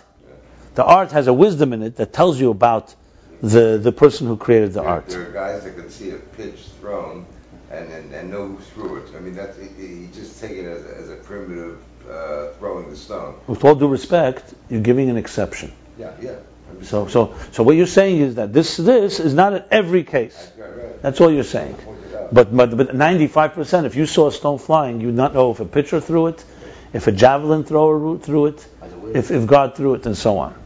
You know, you're talking about a particular. First of all, I would say a sport is not kayach hazrika. He's the throwing. The law is pure just throwing. You're talking about an art, an artistic way of throwing, because there's an art in it. So it's not quite art. You're already talking not just you know. No, no. I'm, I'm just saying that doesn't contradict. Yeah, I know. You said just, okay, just it's, it's a skill also. That, That, that's the point. The more skill, obviously, the more we recognize. The point again, he's explaining relationships here. All this is coming to explain Er, of course, and this is still not even getting to there. All this is coming to explain now Shefa. Shefa is manifestation. There's some type of investment involved. If you think about it, this is very reminiscent of what he just spoke about Koiches as opposed to Ratzin. Ratzin doesn't make any effort. Ratzin just does what it does. You know, right. Here, there's a, I mean, you could see great sense. The Shefa is similar to Koiches. Meaning, as soon as something is more invested in something, it's, le- it's less of the, it's far away from its source, so to speak. So now he just explained that this whole thing with this throwing of the stone, the similarity yesh ma'ayin, as opposed to ilva ol. Ilva ol, he just extends, is throwing a stone requires investment, and it's concealed from the stone. And now he's saying there are things, however, where you see much more the relationship between the creator and the thing that's being created. And he said with the Magid, who was able to recognize.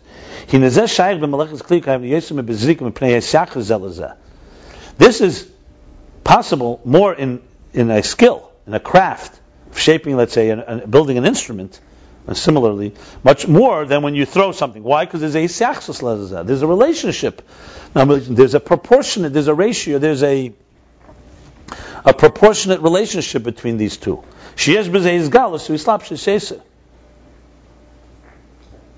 Which it has within it a, a more of a more revelation and more of a manifestation, more of a connection. The adam. Another proof. It says a person cares, is concerned about his actions. So that means there's a relationship between him and what he does. So it's an example of, of, of that yisachsus, that it's not just two distant things. Throwing a stone, you could also, it's chas yadav, not necessarily. He threw a stone. Now, unless he did it for a very profound reason. But here, when a person builds something, crafts something, you care, so you're invested in it. You're invested in it, there's more revelation. It's just qualifying the relationship between the poil and the pu'ula in, in the shefa. And the difference is in the gasus, in the grubkeit, in the crassness, and dakus, and the subtlety. The kasher dover aniflu gas, when the object, the dover aniflu, the product of what you're creating, is a crass thing. Ain't his galus bezekol kach. There's not that much revelation in it. And the manifestation in the act is more concealed. Ubadavar something that's more subtle, more refined. There's more revelation hapoel. There's more revelation of the creator, the composer. And the manifestation is also more revealed parentheses, the madregas In spiritual levels, it means that that revelation is more revealed and more sensed by the object. So yesh ma'ayin doesn't sense because a yesh is a real crass thing. A, throw, a throwing a stone doesn't sense. An artistic thing does. So you have an example of different types of yeshefa here.